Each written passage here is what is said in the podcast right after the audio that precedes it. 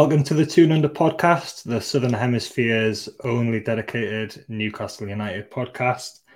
I'm Jack with you today, and with me is Dimmy. Dimmy, how are you doing? Very well, Jack. Very well. Still recovering from uh, this morning's late winner, but uh, going very well. You've had two of your clubs have scored injury time heading headed winners this week, haven't you? This weekend. Two, yeah, two smashing headers. Ninety-four both of them couldn't make it up. Both two one win, two one wins as well. So it's uh, fantastic. Besides the AFL, which we won't talk about, Yeah, yeah. fantastic uh, forty-eight hours. I was going to say you're on a little bit of a roll. I think last weekend all of all three of your clubs won, didn't Three they? from three. Last week was three Three from three, which was the dream weekend. This week was two from three, not too bad. And uh, Too bad. we we roll to the next week. You'll take it. And we've also we've got we've also got to say konnichiwa tonight to Jamie, who in Hiroshima. Hi, And Jamie, you're clearly not Japanese. You're from the northeast. I, Um, I am. Yeah, I'm. Uh, yeah, I live in Hiroshima. I've been here about um, eight years, but um, everyone here supports Liverpool and Man United, so it's nice to talk to other Newcastle fans. So, yeah. What took what took you to what took you to Hiroshima then, and what kind of what's it like trying to follow Newcastle? Because I think you're on pretty much the same time zone as yeah, us. I we're think an hour behind. there's only an hour difference. So I I came traveling about uh, nine years ago, and I, I ended up spending a month in Japan. I've actually got a cousin who lived lived here and has been here for about forty years. So I came over to see him, and I just thought it was a cool place, and I found a job. So I teach English here, and um, and yeah, following following the the Toon here. Obviously, social media makes it a lot easier to kind of interact with other Newcastle fans, but Mm. same as you lads, getting up at daft o'clock to watch the games. I messaged you last night after the, the game. Yeah, like getting up at 3.45 a.m. for Palace now seems like a sensible idea after Bruno's last minute winner. But, but yeah, it's um, it's strange because a lot of my friends here they support Man United and Liverpool, my English and Irish friends, and and other and Spurs and other big teams, and I was always kind of like the the the the poor kid supporting a shit team. But now they're all now they're all like a bit nervous. So he was laughing now. Yeah, exactly. yeah, and then yeah, and yeah, it's uh, you know the the human rights thing comes into it, and I just have Yeah. to, I just have to keep calm and we're, we're gonna have to get used to that, you know, and that's we've said on this pod before. That's part of that comes with the territory now. So we'll get used to it and we'll get on with it, and we'll Yeah. hopefully start winning some stuff. yeah, it's uh, it, it is it's a difficult conversation to have, but um, but it's just it's just so good on the pitch at the moment now, isn't it? It's, Yeah, it's the most. we're gonna get we're gonna get into that. I just want to briefly say that I've been to Hiroshima, and I was when I was coming to Australia, I travelled in Japan a little bit because um, my wife's got family there. What a place! Like I can I can understand why you have decided to stay there. It's absolutely brilliant place, isn't it?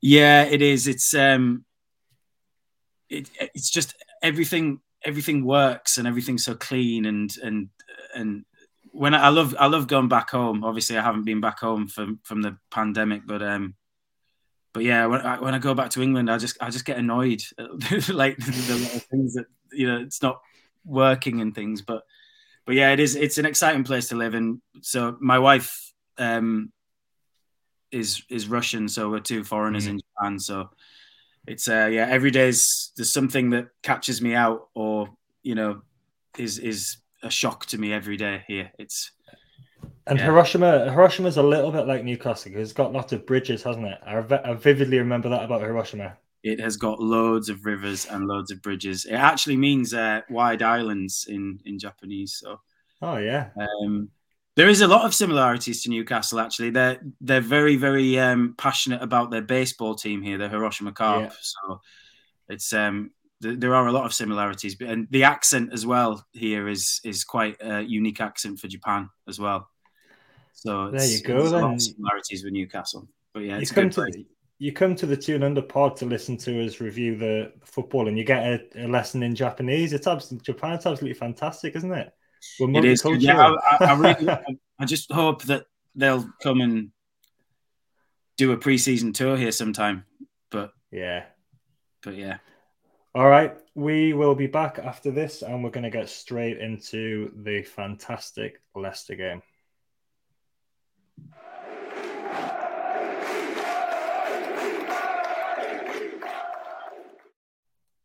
Right, so before Eddie Howe arrived at Newcastle in October 2021, we'd never beaten Brighton in the Premier League. We hadn't gone nine games unbeaten in the Premier League since 2011. We'd never kept a clean sheet against the Wolves in the Premier League. We hadn't beaten Leicester at St James's Park since 2014. All of those stats I've just read out have been corrected in the last two months. And we're here to talk about the, that last stat I read out. So the 2 1 victory that Newcastle had over Leicester, which was 11 15 p.m. kickoff time here in Australia, 10 15 for you in, uh, in Japan, Jamie. Yep. It on the face of it, this sounded like quite a good kickoff time because it was Easter Sunday, so it was like eleven fifteen. Might be able to just get a little bit of sleep, might just stay up, and then won't get to bed too late. But then in the event, that didn't quite happen because of what happened in the the ninety fifth minute, which we're going to really get stuck into. Mm. But really, I just want to get your reaction first to to the win. Then, Dimmy, massive massive win. We're up to we're up to thirty seven points now obviously the the manner of a win like that is going to get everybody more excited, and we've had our fair share of late goals conceded this season. So, what was your what was your overall reaction to the win, and how hard was it to try and get to sleep after the full time whistle? Well, firstly, on the second point, couldn't get to sleep. Um, like like yourself, I was searching for any sort of post game reaction, talk back, interview, anything to watch what just happened. I found a Bruno interview just after the game, which was sensational.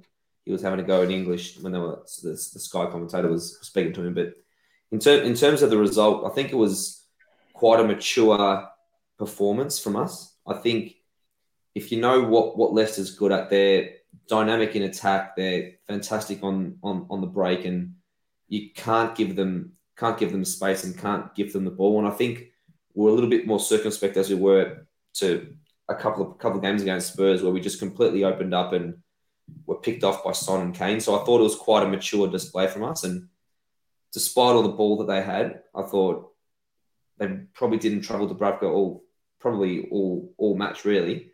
So I thought very mature and yeah, for the context of the season, we're just we're just up and up. I'm I'm actually a bit disappointed because I did predict a few weeks ago we're going to get 14 points before that um, before yes, that Wolves game. Then then Lee took me down to 12, and all of a sudden I think we're on we're on we're on seven or eight already. I'm thinking, geez, 14 was maybe unders, but uh, but no, it's uh, it's happy days for us. Yeah, because you said that we're going to match last season's tally, which would have been 14. It, yeah. We're going to get 14 points from when you said that.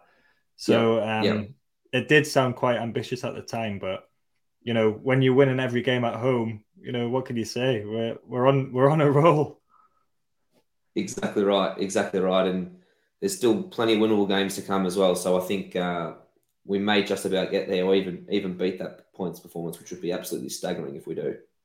Jamie, I don't know about you, but we've got this kind of thing now that we can't go to sleep until we've seen the team photo. We need to see their team photo, Serena's photo. So we're kind of we kind of keep waiting for it, and it didn't arrive last night until two twenty two a.m. Queensland time.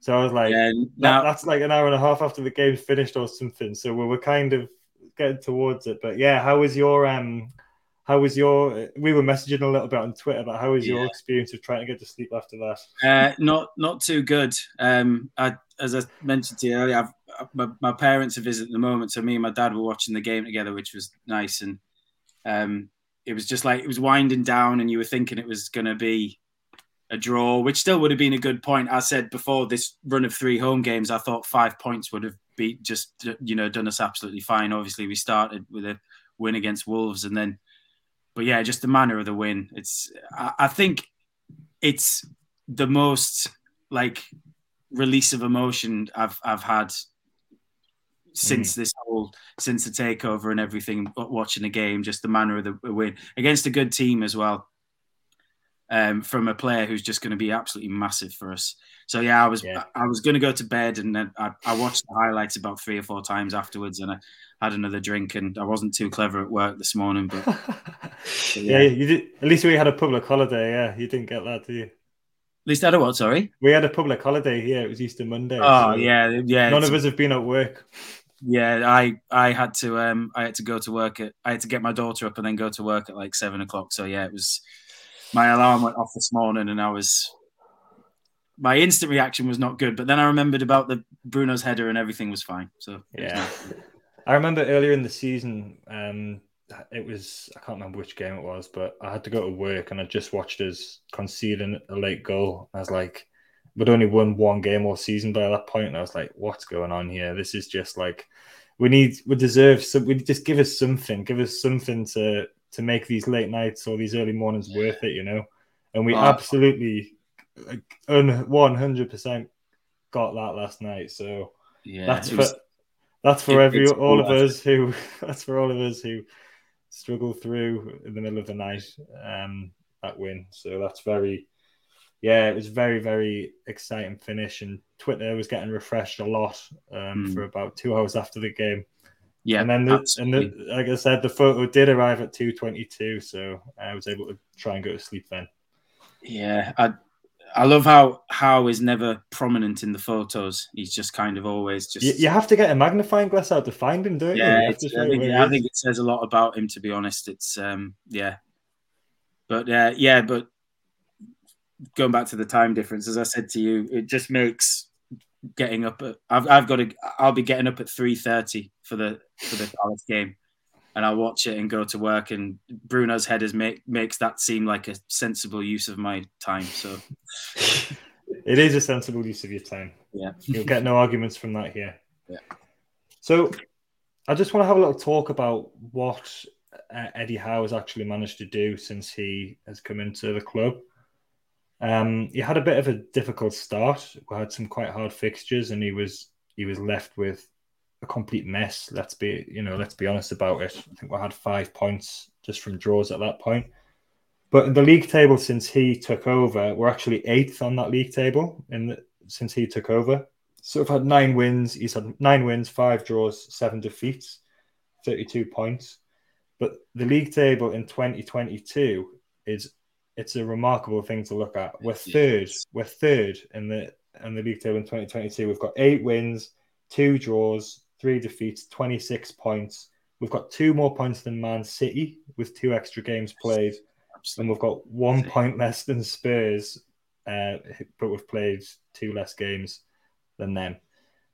It's um, it's actually unbelievable when you think about where we were at. Um, and I was actually listening back to one of the old pods we did after the Brentford win, and we're all obviously really excited about that. And that felt like a like a momentous win because we went above them. But Mm. at that point, we were still only four points above Burnley, and they had a game in hand. You know, so even then, which felt like we were well on the way to safety, then we really weren't when you look back at it like that. And for us to have kept this momentum going is absolutely fantastic. And we'll, I can talk about Eddie Howe all day, but Jamie, I'm going to let you have a little um, a little go. What's your kind of assessment of the job Eddie Howe has done since he came in? Ah, it's so my own going back to when he got the job. My own feeling when he got the job was I always really rated him at Bournemouth, and I remember they beat Bournemouth beat us just before McClaren got sacked, Hmm. and I said I think we should get Eddie Howe because he's just a great young coach.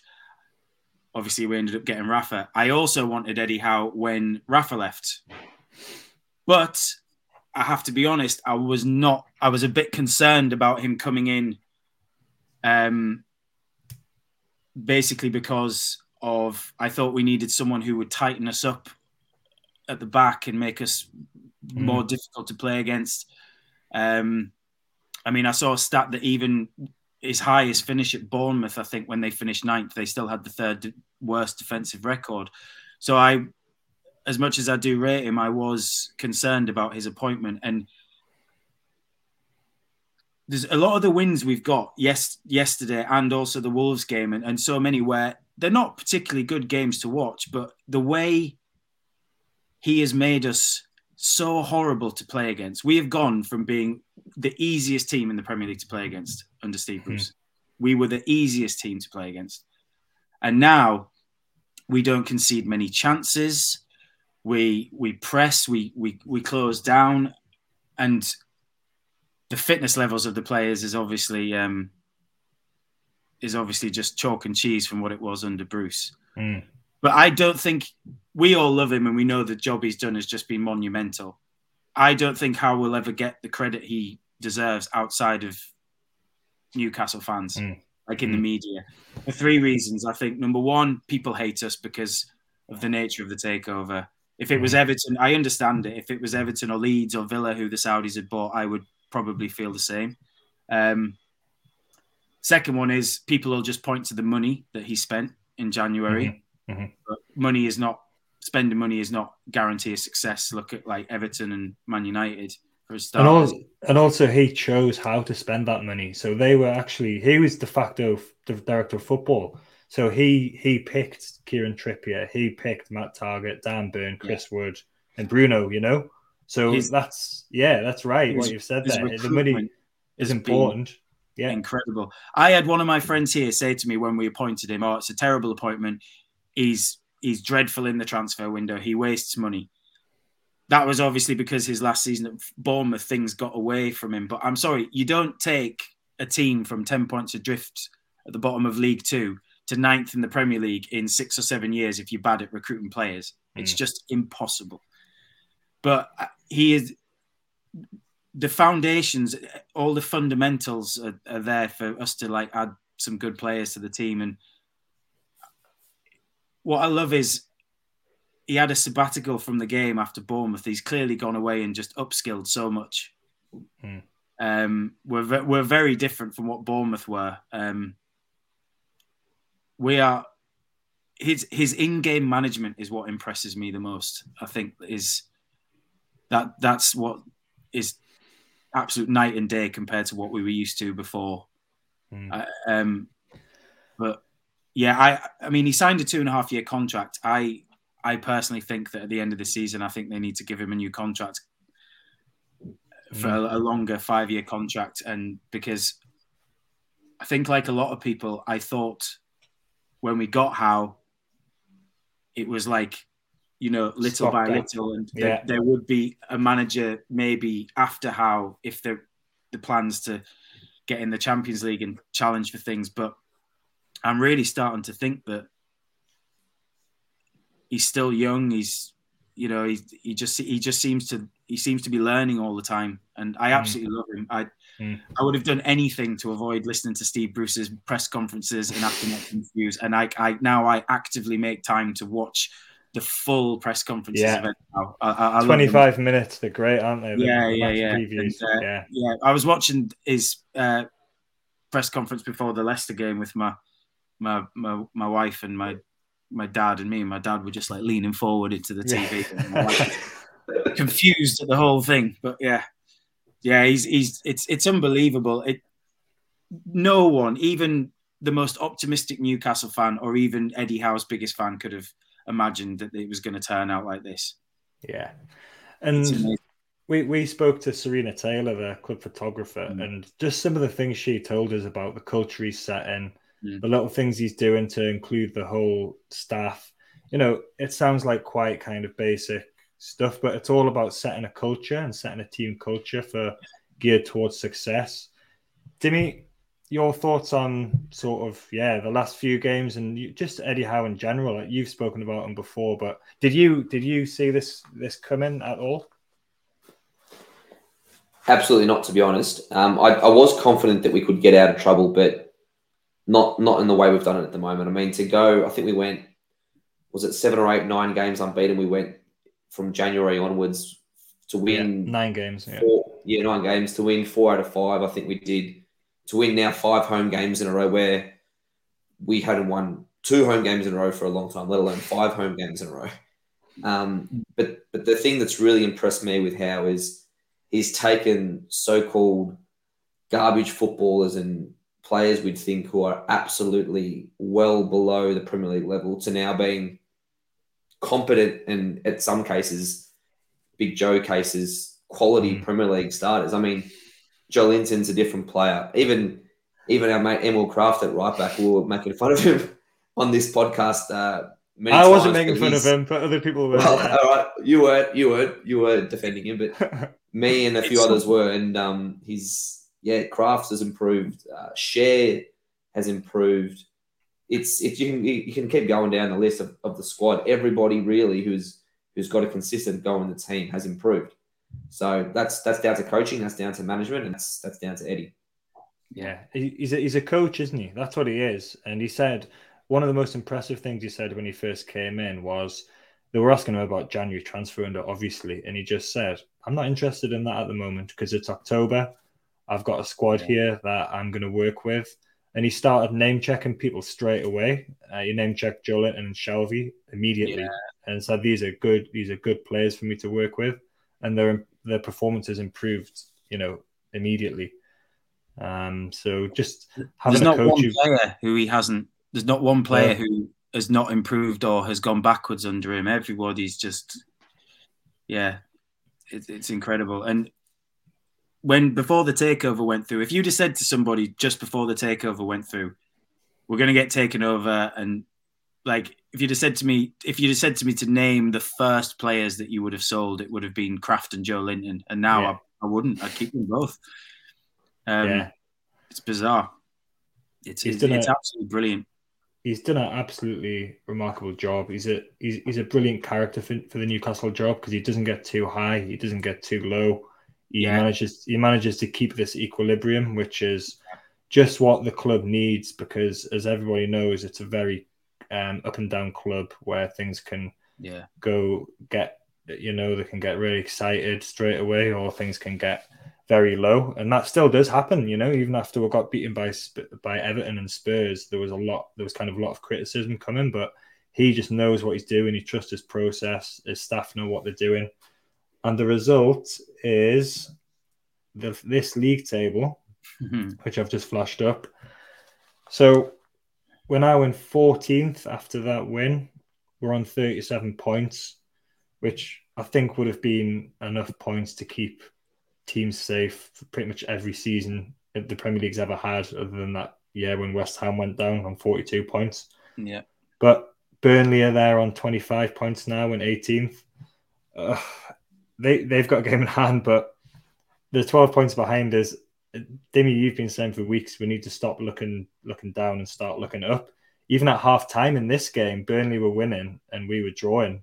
So the gap was down to eight points then. Yeah, I was- It's just yeah, it's just ingrained into us as Newcastle fans to keep keep doing that and keep looking behind. I think. Um, Honestly, w right. yeah, If we if we beat obviously if we beat Palace and Southampton lose their next game, we can go above Southampton. But I can tell you now, if Southampton were playing Burnley tonight, I'd want Southampton to win. It's just Yeah. ingrained into me. It's yeah, that's that's what that's what it's like at the moment. But if you, I mean, if you look at this, like you know, nobody's thinking that Palace might get relegated, or I, I can't believe we've gone above Villa. That's brilliant. Nobody's thinking that Villa are going to get relegated. You know, even Leeds. Um, I think that last spot does look like it's between Burnley and Everton. I think Watford and Norwich are pretty much gone now. Um, Dimmy, what's your kind of hopes for the next six games other than winning every single one of them? what's your what, what's your realistic hopes and where do you think how high do you think we can actually get here? Um, realistically, if we can match, which I said a few weeks ago, if we can match our points total from last season, that would be sensational, obviously for me, but also for the club to to reach this the same level from how poor we were for the first first four or five months of the season. But if you look at the teams above us, I mean, we played Palace coming up, but besides that, um, the rest of the, the rest of the games, Norwich we're playing, I think, on the weekend coming up as well. So there's two games coming up that potentially could be not to not to jinx this could be four to six points there, and all of a sudden we're we're pushing towards the top ten. I mean, if we finish in top ten, Eddie Howe, I said it last week that he might he won't get he won't get manager of the season consideration, but if we end up finishing in the top ten, he's has to be in the top two or three in Yeah. terms of manager of the year. It's gonna be it's gonna be Klopp or Guardiola, isn't it? The way that whichever team wins, you know, Yeah. the, the trophies that they're in. But for somebody to come in, uh, we should just point out as well that no team has ever lot, um, not won the first 14 games and survived. And we've just look like we're going to do that with absolute comfort at, at the end of the day. Yeah, that's. So yeah, Jamie, what's your what are you hoping for sort of for the next? Uh, what's, Um, what, I how think- high do you think we can get? I don't. I think. I mean, I don't think we'll beat Man City or Liverpool, but I have absolute confidence that we'll give them a game. Um, and that's the difference with how even after even after the Spurs result, it was three defeats in a row. Spurs was terrible, but I just had full faith that they would, the, you know, they'd be putting things right on, you know, in training, which I did not have at all under Bruce. Yeah. Um, I think Palace and Norwich are winnable games. I think Arsenal at Arsenal at St James's, we can beat Arsenal if they are if mm-hmm. they're not at the races with how good we we are off the ball. I totally think we can we can beat Arsenal. I'm just so like you just said, being this safe with something to spare. I was all I've always looked at the last few fixtures and that run of Liverpool, City, Arsenal, mm. and then Burnley away on the last day. That's like we could easily have lost three games in a row against the good teams, and then if it's the gaps properly cut, Hmm. then you go into Burnley. But yeah, so I still think I know this is mental, but I still think I, w- I want another win just to completely relax. but The But, magic um, forty points. the ma- yeah, the magical forty points. But um, I think I think we'll finish twelfth. Oh yeah, That's what I think. specific Which, prediction. which is, which I mean, I'd have, I would have snapped your hand off for seventeenth when Howe was appointed. It's quite, So- it's quite, it's quite exciting as well that we could actually have a say in the title race as well. Liverpool will not be looking forward to coming to St James's Park. Yeah, yeah, yeah. Jurgen Klopp's already crying about it, about the Oh, time. Jesus. So uh, that's that's not going to be a game that they're looking forward to. Um, and like you know, we're going to get into the Leicester game more and talk about some of the other games where we just haven't conceded shots. Never mind conceded many goals. You know, there's Chelsea, uh, there's Chelsea, and there's Brighton as well, who barely troubled the goalkeeper. So. And these are these are all good teams. So Liverpool are not going to find that match at St James's Park easy, especially with the crowd the way it is at the moment. So I think I think we can push we can push start pushing towards the top half. It just it'd be nice to finish above teams like Villa, um, who have had you know at different times have been said to have had a great season and who replaced their manager with Gerrard about the, the similar time that Howe came in for us. So that would be a good uh, something for us to aim for as well. So what we're going to do is we're going to have another very quick break and we're going to get into the Leicester game in a little bit more detail. We will be back after this.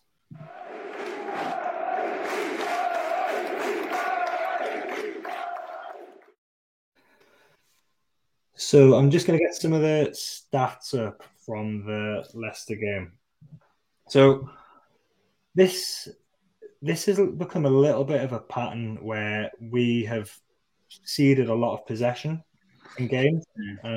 The te- teams like Brighton and Leicester have had a lot of possession, but we've we've outshot them. We've outshot them in attempts and on target, and we've had a higher X, XG as well. The XG in this game was actually 2.4 for us, 2.04 versus 0.71, which when you consider that, you know, we only had the ball 31% of possession, we're doing something right defensively, you know. Uh, we're, we're working really well. Jamie, these stats do they kind of reflect your your view of the game? So we had we had 31% possession, 16 shots to 8, 7 shots on target to 2, 3 corners to 5 and there were 10 fouls each. Do these stats reflect your um, view of the game? Not really, because I think I, I actually thought the second half of this game was really similar to when we beat Brighton at St James's Park, and I think possess, you know, just because you've got possession doesn't mean that you are in uh, you're in control of the game. I think Leicester always dominate the ball against against teams. They're a really good side. Um, I know they haven't had the best season, but they're a really good side, and Brendan Rodgers is a really good coach. Um, there was one stat that uh, came. I don't know who was commentating on the game for you guys. I think I had um, one thing that's great. Just side point about Yeah. when Muto leaving Newcastle is now all our games have got English commentary because they can't be bothered with us anymore. So um, I think I had, um, I think it might have been David Prutton who was on mine. And after 10 minutes, it came up and it said, I was thinking we'd started really well and we were on the front foot and we were in their mm-hmm. faces and pressing well. And then the stat came up and said that they'd had 70% of the ball. Yeah. And even the commentator said, I'm, I'm really surprised by that. It seems that Newcastle have been been on top. Yeah, it didn't um, feel like it didn't feel like that at that point. I remember, yeah. Yeah, so I think, look, as good as how a job Howe has done, and as much as I have a lot of um, affection for this group of players, they they are still a few of them are, you know, the, we will sign better players. We we still are short of, still behind a lot of teams in terms of quality off the ball. We just seem to be doing everything off the ball well. But it's the it's the amount of the, the the very few chances we concede that seems to be when teams are on top. I I, I always back us to stay in games, which is the biggest thing. Mm. And and sorry to keep going back to before Howe, but it always seemed that once a team start once we started, and if the other team was on top, it never there was never any chance of it changing mm. in the game. Yeah. I always yeah. feel that if the even if we're getting like battered in terms of possession and teams keep coming, I always know that we will at some point, you know, turn it over and hmm. and get and get higher up the pitch, which I think goes down to Howe's in-game management. Yeah, and we've, yeah, we've, always, we've always got the break as well. You know, we've got quick players to go on the break. So most of these shots and that we had were a result of counter attacks um, from Maxi getting forward or from Miggy sort of running forward quickly. Dimmy, your kind of take on these stats? What did did it look like a sixty nine percent to thirty one percent possession game to you? Do we do should we even care about possession and focus on it so much? What do you think? I think for this iteration of how we of how we play into in the squad we have, I think possession doesn't matter. I think ideally going forward, hopefully we're progressing in the next few years. We can bridge that gap a little bit better and start playing a lot better with the ball. That that will help players like Bruno do a bit more and, and show show out a bit more. But but I think with the game, like Jamie said, it was a lot similar to Brighton. We were sitting a little bit deeper. They were sort of passing it well and truly outside of our 18 yard box. Didn't really get in the box to penetrate much. So we we looked quite comfortable, and there was always that chance that one Jonjo Shelvey long ball or Maxi would do something and we're away two on two, three on three. We just we just lacked probably that one other quick play with Maxi to keep up. There was a couple of times where he would burst into the box and there was five defenders and there was no attackers. And Chris Wood just busted his gut to get there, but he just couldn't get there. So that's something to work on. But I think possession wise, yeah, we let them have the ball. We we sat deep. We didn't give them the space, and I think the, the plan worked to perfection. Yeah, so before the goal that they scored, uh, they they had had more possession, but they hadn't necessarily created any chances. I think they had one shot and goal by that point. Their goal, um, corner, and it was a, to be fair, it was a very well worked training ground corner goal. I don't know if we maybe switched off a little bit, but it was clever. It was a clever ball into Perez, who did a good flick, and then Lookman had his shot. What do you think? Um, Jamie, do you think that Dubravka could have potentially done a bit better with this, or do you think the range of it made it difficult and the amount of bodies in front of him? I think it, I he got quite a lot of stick on Twitter, which I was thought was I was a bit sad to see. Um, yeah, when it's when it's coming through that amount of bodies from such close range, it is difficult. Um, and it was right. It was it was right so close to his feet mm. that it's like the most difficult position for them to adjust, isn't it? I think Mm, maybe he could, but he's he's got enough goodwill in the bank with me. Yeah. Anyway, Martin Dubravka to just. It's easy to say that we ended up winning the game, but um, it was a really well. I mean, you could tell from the reaction on the Leicester bench that that was they were really happy with how that had come off. It. I don't know about you, like the my the camera was on the assistant coach. It was like I don't yeah. know. You guys watch Ted Lasso? Yeah, yeah. It reminded, it reminded me of that episode where like Nate came up with the false nine play and he was getting all the plaudits. It was like it reminded me of that that like the assistant coach was just like had his five minutes of fame. But um Yeah, Dubravka probably could have done a bit better, but it was difficult. But he's he's been he's been brilliant recently. So yeah, Dimmy, I know I know what you think about this because I saw your tweet about it. You don't think that it was a Dubravka error, do you?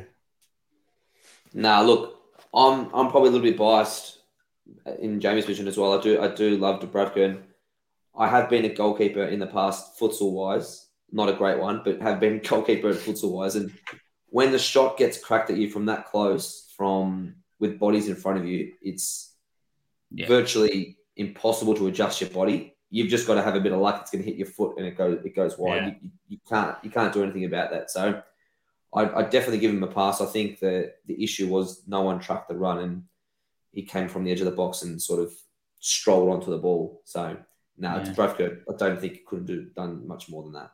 You've got you've got to be switched on as a team, don't you, to these kind of situations? And when you're playing against when you're playing against clever opposition who who not only have the ideas but also have the execution. And Perez, we know Perez well. He he played a big part in that goal with the the clever little flick. But it can be hard. Like sometimes you just have to hold your hands up and say, "Look, that was a really well worked, well worked goal." Uh, there there are things, you know. Eddie has a perfectionist. There'll be things he can think of that we could have done a bit better with the goal.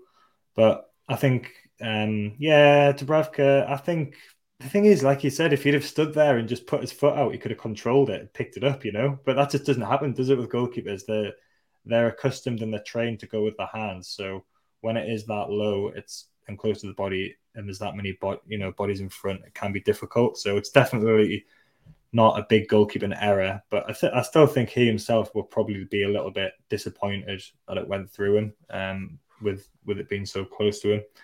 But for me, I think the pleasing thing again was the our reaction. So yeah. it wasn't quite it wasn't quite as quick a response as the as the Everton game where we scored straight away.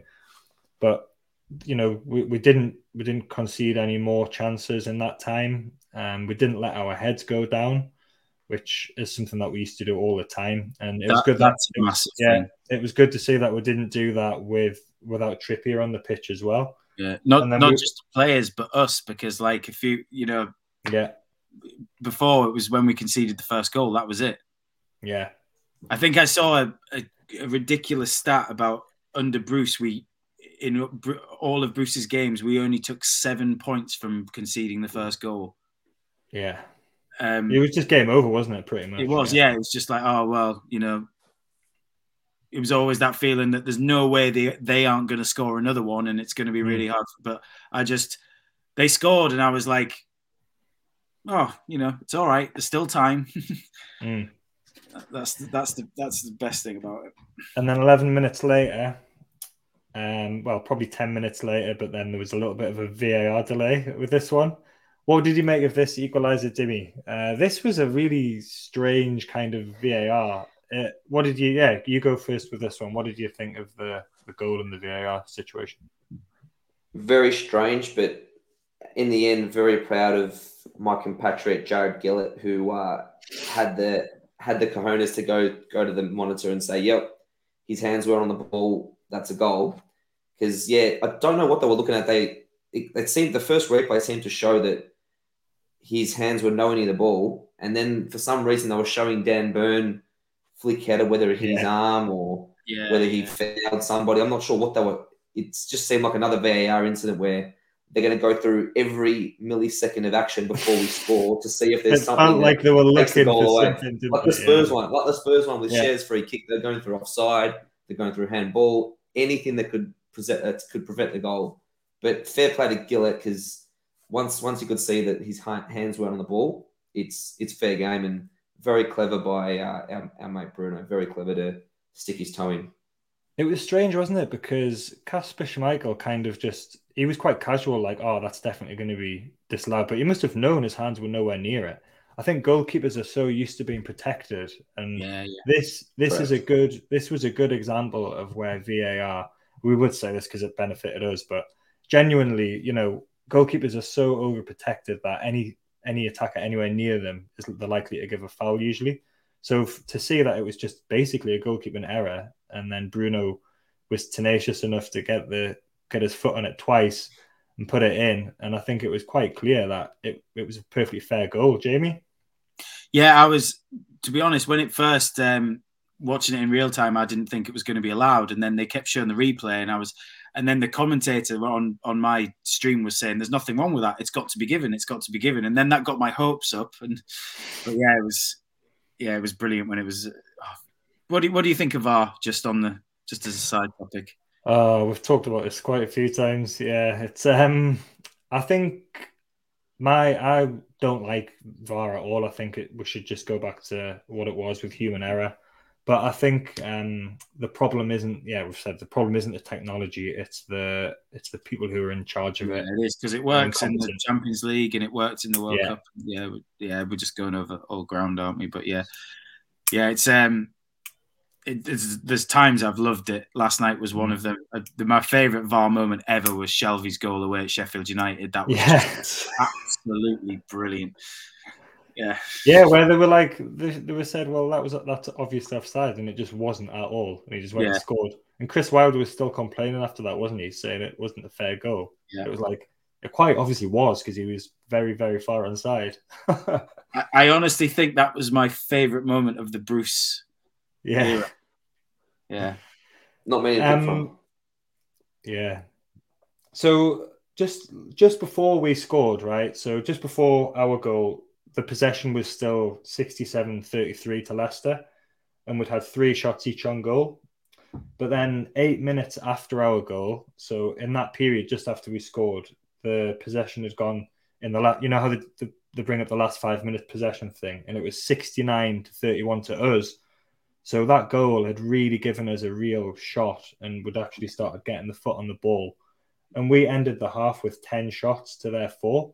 So Mm. we we'd had, um, including our goal, we'd ended up having, you know, six more shots in between our goal and the end of the half, unless we had only had one more, you know. So that that gave us a real um a real shot in the arm as as goals often do. But it does it just does show that we do have the capability at times to get our foot on the ball and pass it when the when the game allows it. At half time, though, the stats were 37% to possession to us to si- 63 to them.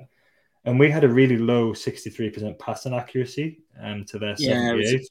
it's So it's very low, and that's that again. That has been a feature of um, of games lately where we haven't been able to, you know, pass it accurately. Apart from Bruno, obviously, whose passing accuracy was eighty three percent. So, you know, the whole team sixty three and Bruno's eighty three. So that shows you h- how think head and shoulders above he is.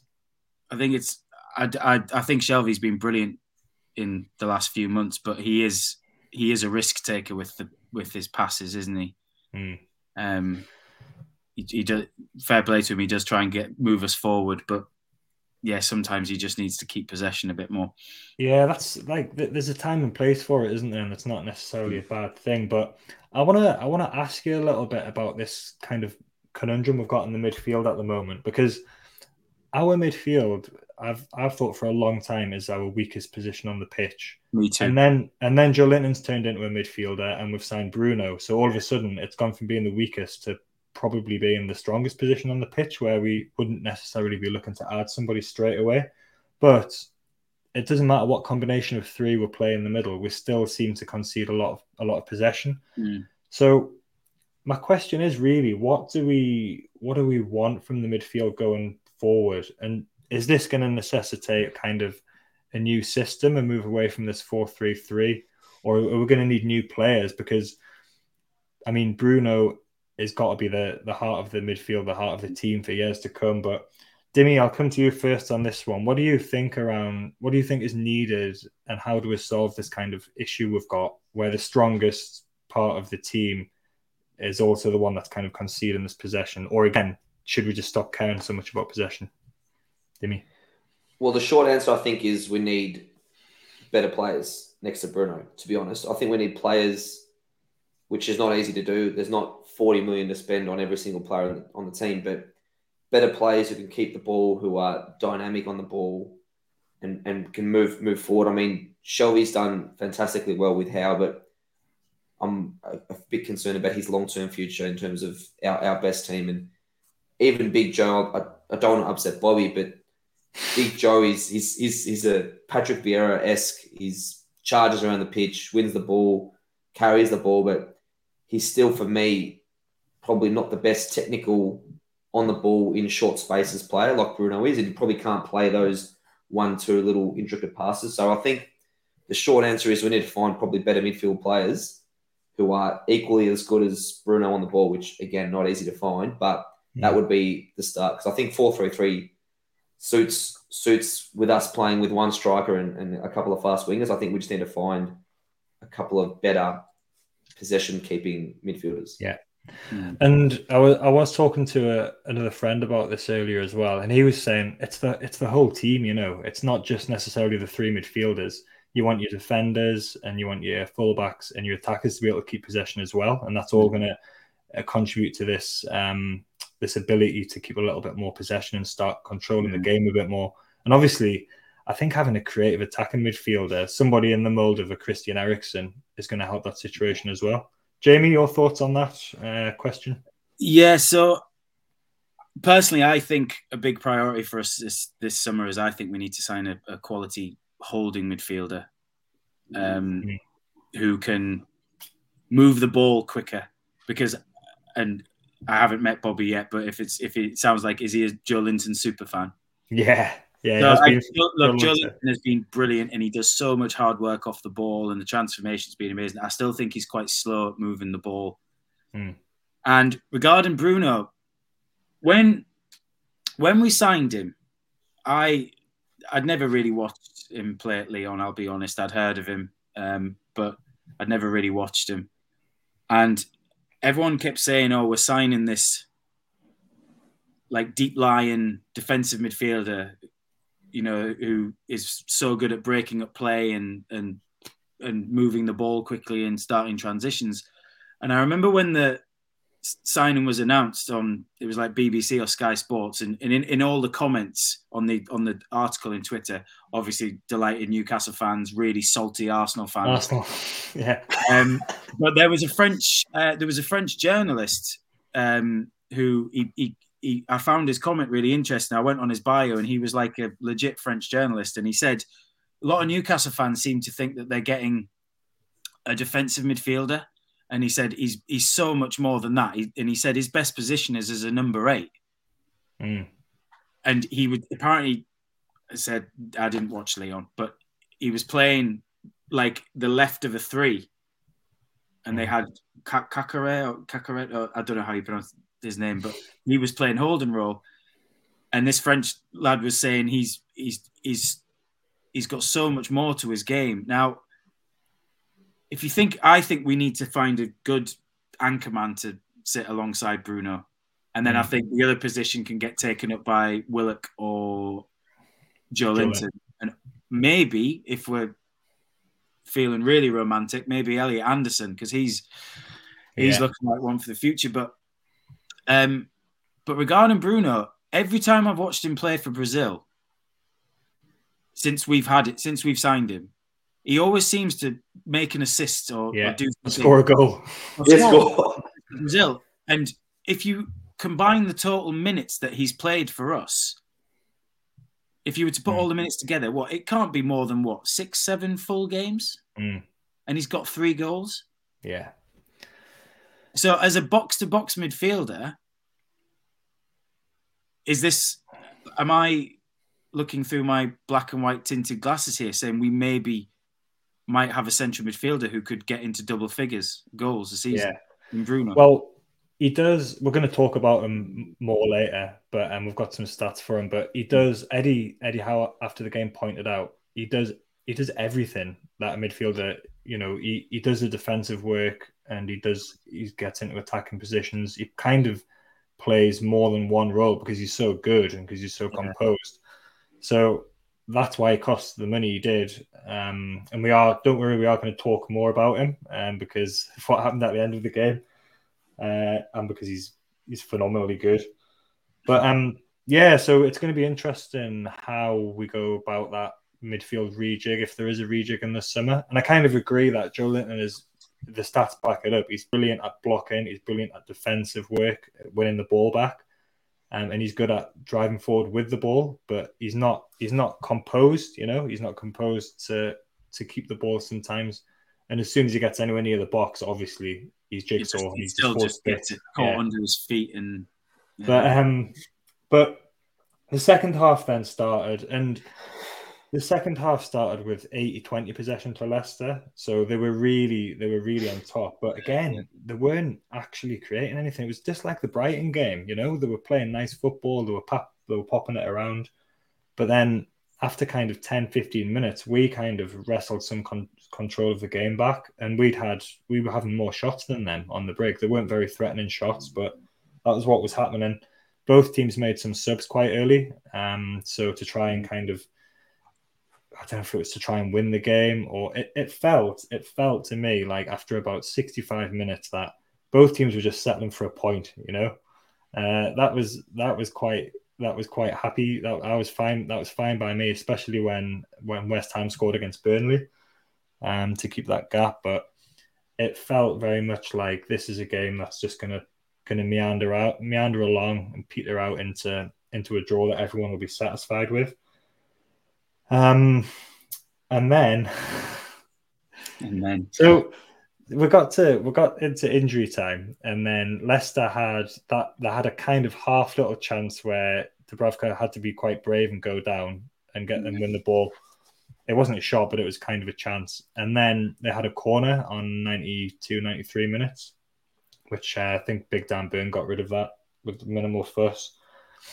And then it got to 94 minutes, and it again it was it, it was down our end of the pitch. And I, I need to give Matt Targett some credit here because what he did was he shepherded the ball, he stopped their play from getting it, he kept it in, and he, he popped a pass down the wing for Joe Willock, who had fresh legs coming on.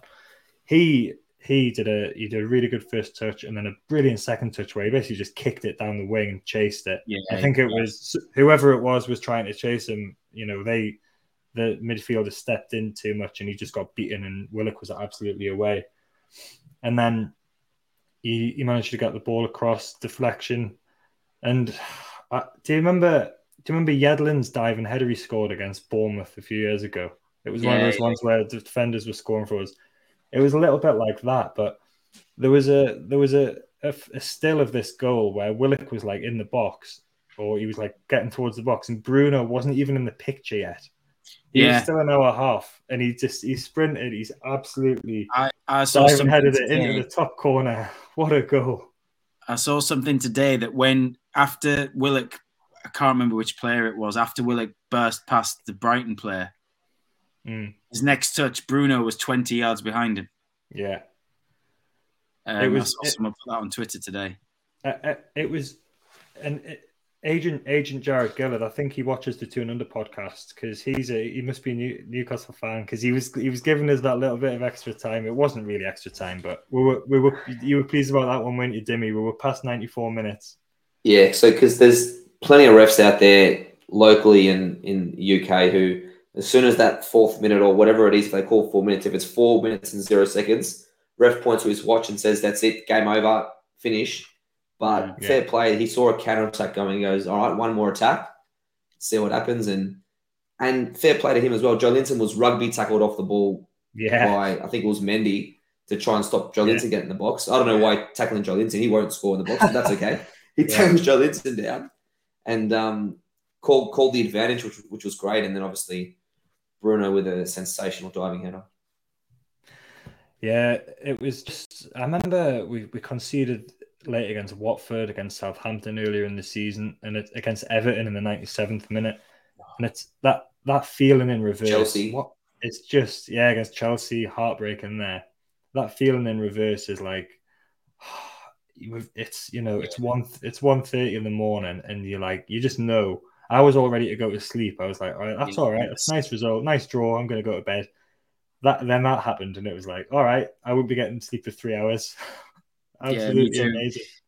Sometimes with the time difference we have to watch the games with, sometimes a draw can be the best result because if you win, you're too high. If you lose, you're too angry. And a draw, Yeah. you're just like, I was, I was, I would have been, I would have been asleep ten minutes after the game finished if it had finished one-one. Oh, but instead I was up for another hour and a half watching it on repeat. So Bruno, Bruno, um, is he's equaled his tally that he scored for Lyon already with three goals. He said himself that's the first header he's ever scored. We're, we've already talked a little bit about him, of course, but let's just give him some love. Look at these stats here. So I, I don't know if you've seen his heat map, but it's it's quite ridiculous. It's just like he was absolutely everywhere. He had 45 touches. He won eight duels. He created one chance, eight dribbles. He had four shots, all of which were on target. He obviously scored his two goals. He covered 11.6 kilometers, which on average footballers t- tend to run about 10 kilometers. I think that extra kilometer he made it was probably in the when he went and scored his goal. He ran all the way up the pitch in there, put his header into the top corner. But mm.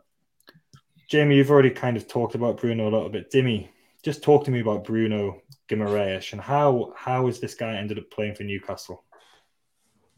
It's ridiculous, isn't it? I mean, the the quality and the just the absolute brilliance that he shows on the ball. It's just night and day to what we've been used to probably in a very long time. My, most of my lifetime, I haven't been used to a midfielder like this. I mean, mm. he's been he's been absolutely sensational, and the fact that we've we've got him now at the start of our project, at the start of our sort of when we're going up, and the, just the sheer quality on the ball. I mean, the, the guy is just brilliant. I mean, he's a Brazilian national team player. Who, when whenever we had a Brazilian national team starter, sometimes starters, bench player playing for us in the Premier League, I mean, it's it's amazing. And the fact, like you said, he covers every blade of grass. He he defends. He keeps the ball. He's shown he can score goals. He does it. He does it all. He's the absolutely complete midfielder. Like, like Eddie Howe said, he's the complete midfielder. Mm. He's, he's, he's 24 years old, you know. Um, he's not even really at his prime yet. And like like you, Jamie, I didn't really, I don't watch much of Lyon. I've got a, you know, a young yeah. kid. I don't have time to be watching French football. I've barely got time to be watching Newcastle games. But um, so I don't know that much about him. But you can just tell that, you know, the moment he stepped on the pitch for Newcastle, he came on and he did that little bit of skill in his own box against Everton. Yeah. it was like what you do. But there was there was another moment yesterday where he, was, he had it on the wing and he just he just flicked it over someone and ran ran onto it, you know. And he's just got he, he wants the ball. He's got so much composure and so much quality. The the nearest comparison that I can think of in my kind of thirty years following Newcastle is probably Johan Cabaye. Um, but I think Bruno is a little bit he's a bit taller. He's he's got a little bit more stature, mm. um, and he just seems a little bit more of an all round midfielder. Um, Cabaye was, you know, phenomenal for Newcastle. But um, Jamie, yeah, what do you, you know, you've talked talked about Bruno already, but you know, what what do you make of of him in that I, game yesterday? The the rea- like I said, I hadn't. I, would heard of him, but I hadn't seen him much in play. The reaction from other fans and, and other journalists when we signed him was just was was insane. People, you know, French journalists saying we'd signed the best midfielder in the world. Um, I've got a mate who's a Liverpool fan who I don't know if he actually knows what he's talking about or if he just says it, but he said to me, "Oh, he would get in our team." And I was like, "Really?" Um, so in my lifetime, I, I said this to my dad yesterday. He is already up. The, the, best central midfielders I've seen in my life as Newcastle fans have been Rob Lee, Gary Speed, and Johan Cabaye. Mm can't really put Gini in that Gini Wijnaldum in that category because he didn't really play that role for us. Yeah, and obviously he went on to Liverpool and was amazing. But I think he'll surpass them. Um, it's insane that we got a player like him, and it, when people call us deluded as fans, if we can sign players of the quality of him and Trippier when we're bottom of the league in January, mm. with a very, very they took with a very, very, very high chance of getting relegated it's just it's it's hard to keep your it's hard to keep your expectations low. I think Eddie Howe tried to do that, didn't he, in the press conference? Mm-hmm. But um, yeah, he's ju- he's just incredible. He just doesn't seem to have a weakness. Mm. It's not just his technical ability, but it's the fact that he's an athlete and he's quick. Uh, yeah. yeah. You, you, you usually when when players like that come to clubs like Newcastle, there's usually some kind of red flag or some reason why bigger clubs yeah. or more successful, or more established clubs haven't signed them. Um, but with Bruno, it seems difficult to find find that. Maybe people just didn't want to pay the price, or they were waiting until the summer, and we've just stepped in. I think Um, we but- have. I think we've stepped in, and the best thing about it is we're not like thinking, "Oh, he's he's so good. There's no way he's going to stay with us." Man United or City or Mm. Liverpool are going to buy him. It's not going to happen. he's, he's he's ours. I'm get I'm getting so overexcited here, but I'm thinking of like David Silva at Man City. You know that, that comparison of somebody who can come in and who can not not for the because of a similar type of player, but someone who can come in and grow Yeah, with just- the club and have Yeah, that have that success with the club.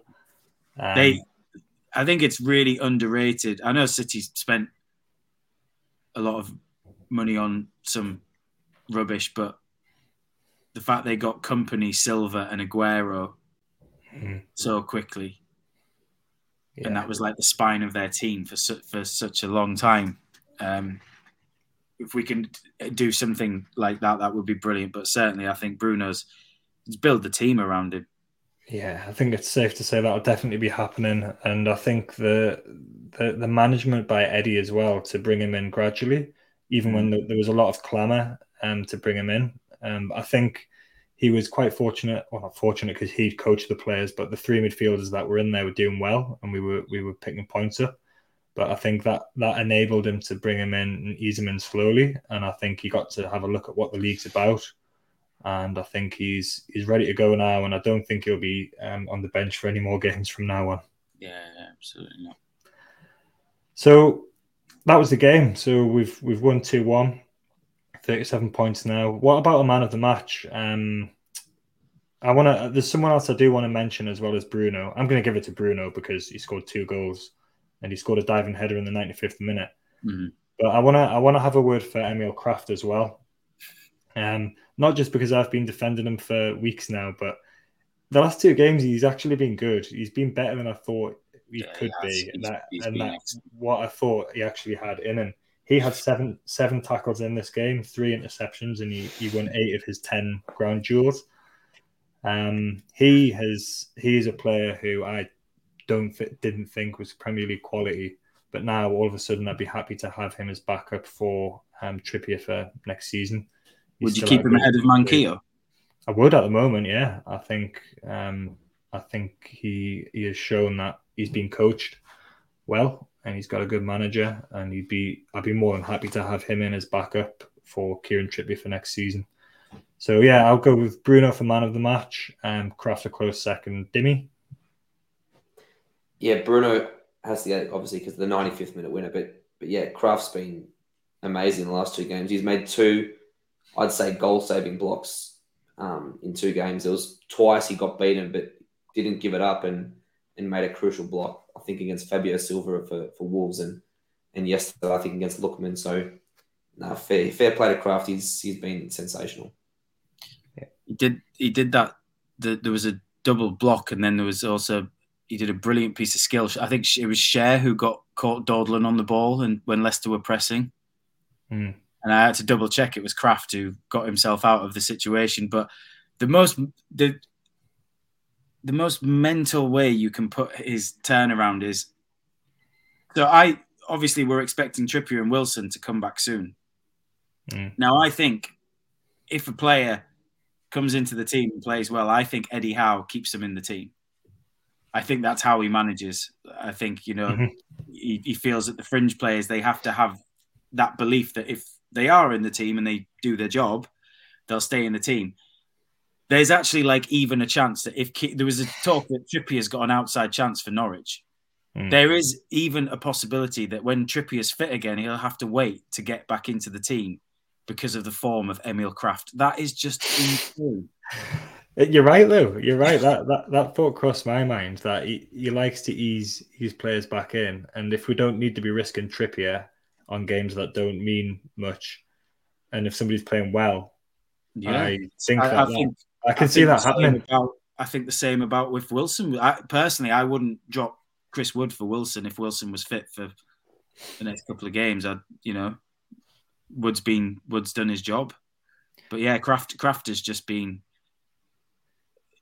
like you said, he's just been well coached, and the whole team is starting to get an identity now. And it's just even if there's injuries to key players, you know that whoever's going to come in they might not have the individual quality of the player they're replacing, but they're going to be as tactically well drilled and know their jobs. And I think Krafth's mobility helps him a lot. Um, I mean, you said Jack, you've stuck up for him. I was actually, I thought he was terrible at right back. I'll be honest, but mm. I was kind of sticking up a little bit for Graeme Jones when he was playing him on the right hand side of the back three because he's literally the only player we had at the back with any pace. Mm. So I think that helps him with the fact that he's an athlete and he gets up and down. But but yeah, it's been. Um, I said I didn't think I'd see another turnaround in a player as a Newcastle fan as we saw under as we saw for Mo Diamé. Mm, yeah, basically went from a number ten into like the one of the best defensive midfielders in the league. Yeah, for six months. Uh, yeah, yeah, for six months, and then with Joelinton and now Krafth, it's yeah, it's it's it's crazy. It's absolutely crazy. But long may it continue. Yeah, long may it continue. We are rising up the league table. We are going to have another little quick break, and we'll be back to talk about the Crystal Palace game, which is coming up on later this week.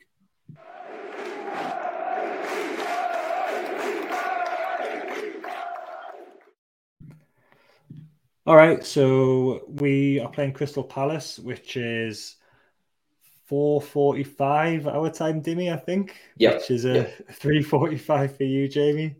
All I can say is good luck with that one. That's yeah. on Thursday morning. Um, oh. that'll be that that'll be fun. A fun time to get up. Um, we'll have a little look. Just have a little look at the league table with Palace. So we're we're on the same point as them now. They've played a game less. They had their they had their cup game against Chelsea uh, overnight, which they lost two 0 But if you look at the form, they're actually not doing too badly. They've only lost one of the last four games there, and they were draw. They've had a couple of draws and a couple of wins. I think it's probably safe to say they've had a reasonably good season. Have either of you watched that much of them or seen much of them?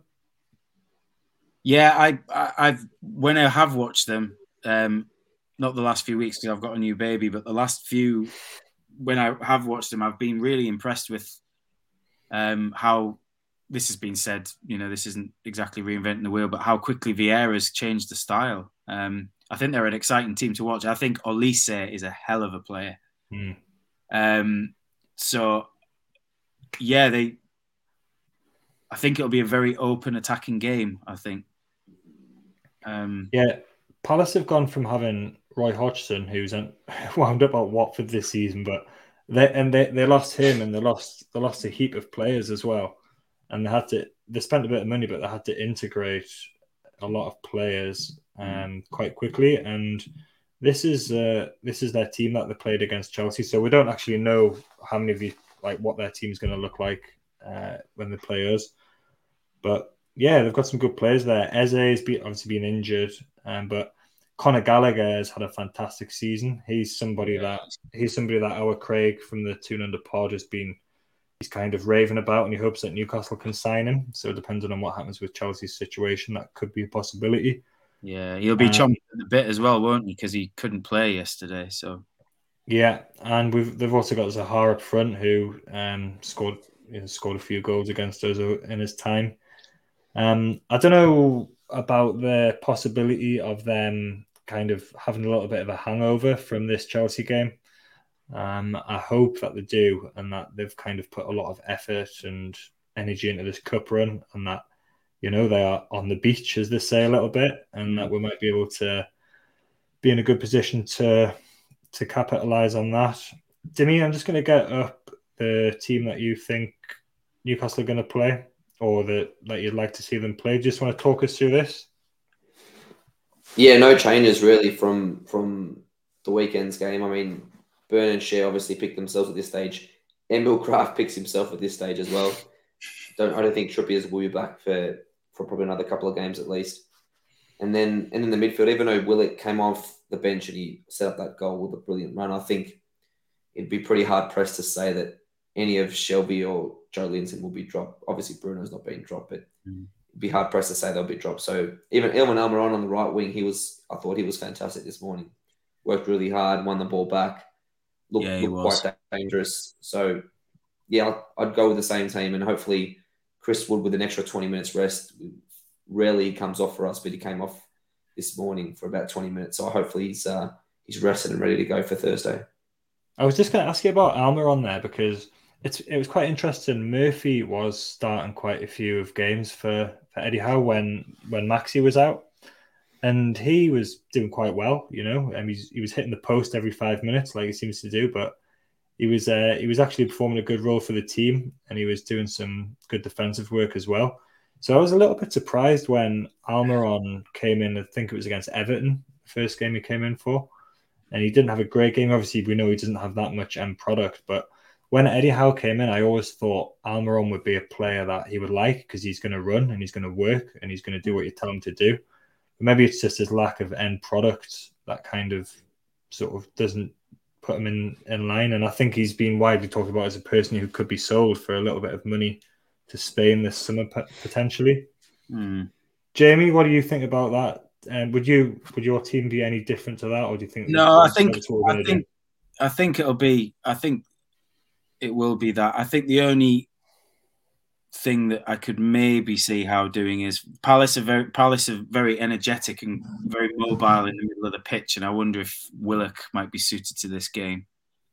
Um, but yeah, but one thing I noticed about Almiron, particularly in the first half yesterday, not so much in the second half, I think he, out of the four players that would play the two wide positions, St. Maximin, Fraser, and Murphy, I do think Almiron has more of a natural knack to try and get closer to Chris Wood than the other three. The other three are naturally wingers. And I think Al- Almiron tends to sort of gravitate in field and bless him, he I just sometimes don't think he has the the quality on on the ball. But I mean that except that flick against Wolves to mm. put Bruno in for Wood's disallowed goal was was insane. But no, I'd I'd start with that. But yeah, um, I think we might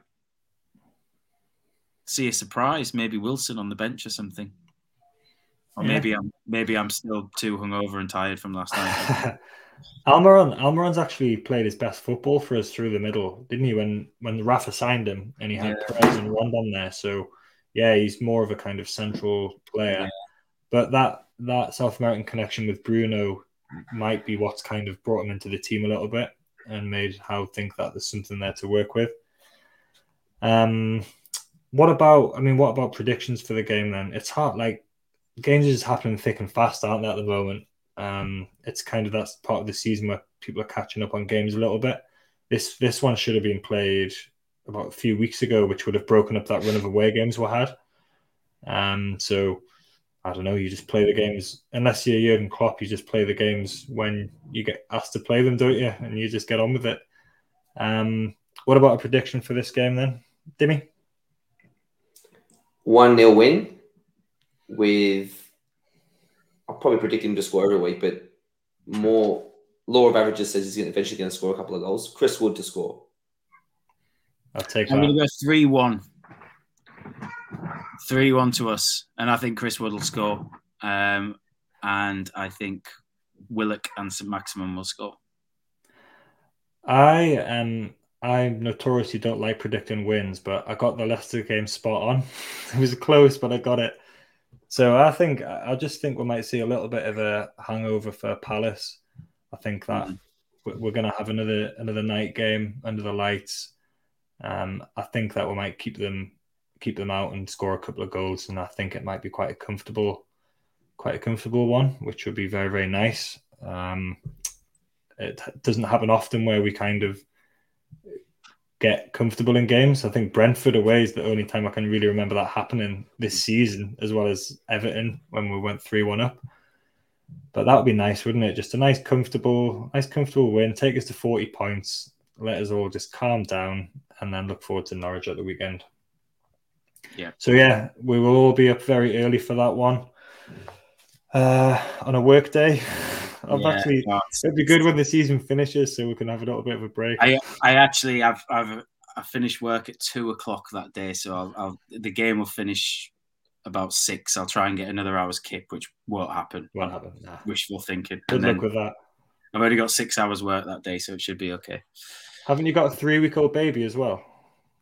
Uh, yeah, she's got three and a half weeks. Yeah, You will not be going back to sleep at 6 a.m. yeah, it's um, it's yeah, probably not. All right. Yeah. That, that was a bit of a quick Palace preview, but we spent, you know, we spent more than enough time talking about the main man um, and talking about that win against Leicester. So thanks very much for joining us, Jamie, in Japan. No, thanks a lot. I was, uh, yeah, thanks a lot. Really enjoyed it. no thank worries. And thank you, Dimmy. Cheers, mate. Another good week for your, uh, another good weekend for your teams. You're a lucky charm at the moment, apart from, yeah, apart from Essendon. Forget about them. Yeah. right. Don't forget to follow us on Twitter at Toon Under Pod. We're on Facebook, Toon Under Podcast. Uh, subscribe on YouTube, and the website is www.toonunder.com. And we will be back for a review of the Palace game. Uh, it will probably be yeah, later that day or next day for UK viewers, and a little preview of the Norwich game as well. Cheers, guys, and we will see you soon. Ta.